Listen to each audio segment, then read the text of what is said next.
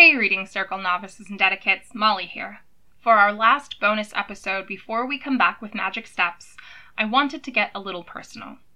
2020 was a heavy year for all of us, and nearly six months into 2021, things are still hard. We've been separated from our friends and family, we've struggled with the emotional weight of isolation, and many of us here have lost people. For me, it was my dad and one of the things that my dad and I always shared was literature. In a way, I guess you could say that my dad was the first person who taught me about the sacredness of reading. And after he died, there was this poem I couldn't get out of my head. So I'm going to share it with you today, in the hopes that whoever you are, wherever you are, and whoever you have lost, whether this year or long before, it can be of some comfort to you.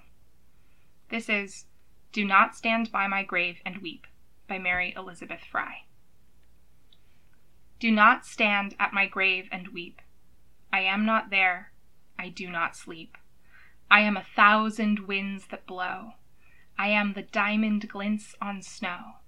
I am the sun on ripened grain. I am the gentle autumn rain. When you awaken in the morning's hush, I am the swift, uplifting rush Of quiet birds in circled flight.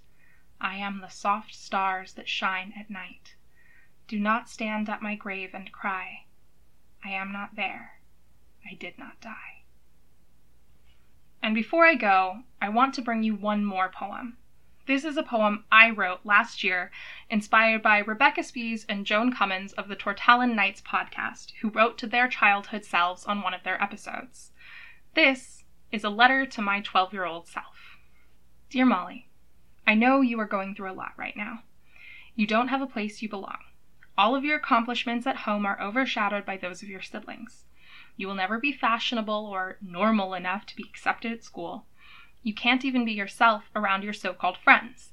The last time you let your guard down around them, they sold your pudding cup to a random kid for a spare quarter. I'm sorry to say, you will not easily forget this. Perhaps it is because even the adults in your life cannot figure out that it's not about the pudding cup. It's about the fact that there is literally no one in your life you can trust with your magic. Because you have magic. You can already feel it in you, bursting to come out. Your entire life is like living in an augmented reality, with this other fantastical world overlaid on yours, and no one else can see it. Well, you aren't the only one. Very soon, maybe even this year or the next, you will meet four kids like you four kids who are bursting with magic that no one can see, magic so strong it feels sometimes like it might rip them apart at the seams. Maybe you have already seen them from afar. Maybe you have run across them in the bookstore and you can still hear their voices calling your name. If you have missed them, do not worry. They will find you, and they will guide your way to Winding Circle Temple. You will grow up with these mages and learn from them all your life. Again and again they will confirm what you have always known that magic is everywhere around you. It is not taken or channeled or used, it is crafted. And if you can't find a place to belong, you can craft one. I won't lie and tell you the journey will be smooth after that, but they will help you.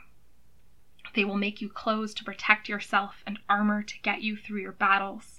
They will carry you through storms and guide you down a path filled with flowers, and you will learn how to weave words like spider webs. You will discover how to paint the skies of your earth a new color and build the VR screen that will finally let everyone else see what you have seen all along. And you will find so many other worlds in the process, because the beauty of ambient magic is that it isn't obvious. You will find people with your gift and so many others hiding in plain sight. You will learn to spin your magic with theirs, and you will, at long last, build a place where you belong a family. And that family will feel so strong it just might be able to withstand anything. Who's to say otherwise? Many of these people will be different from you. They may come from different countries or speak different languages. They may have interests you don't understand. They may be kings or beggars. Some of them you may not like at first. all of them are sure to hurt your feelings, just as you are sure to hurt theirs. But if you touch your magics together, none of these things will matter, because it is the differences that will make your tapestry colorful, and it is the mistakes that will make it unique. But because I know you have never had good balance, and you may struggle to get up, I have come to give you these blessings. May you have Sandry's fiery sense of justice and Lark's unending patience. May you have Tris's steadfast willingness to learn and Niko's sense of all things magic. May you have Daja's grounded faith and Frostpine's joyous humor. May you have Briar's sense of wonder and Rosethorn's fierce love of all things. And on that note, may you have Crane's dedication and Gorse's generosity.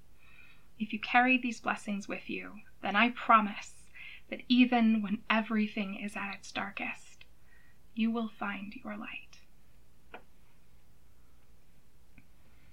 If you enjoyed these poems, then I highly encourage you to check out the podcast Poetize, hosted by my good friend Doug Shields, who is herself an amazing poet and each week curates a fantastic collection of poems about current events and more, many of which are read by the poets themselves. To me, Poetize is one of those podcasts that can blow away clouds as easily as Trisana Chandler please tell us what literature brings you comfort during hard times by emailing us at templeofreadingcircle at gmail.com or let us know on any of our social media pages. If you do, we'll automatically enter you to win our next Sacred Reading Kit. We'll see you next week with a new book and a hope for a better year. Take care.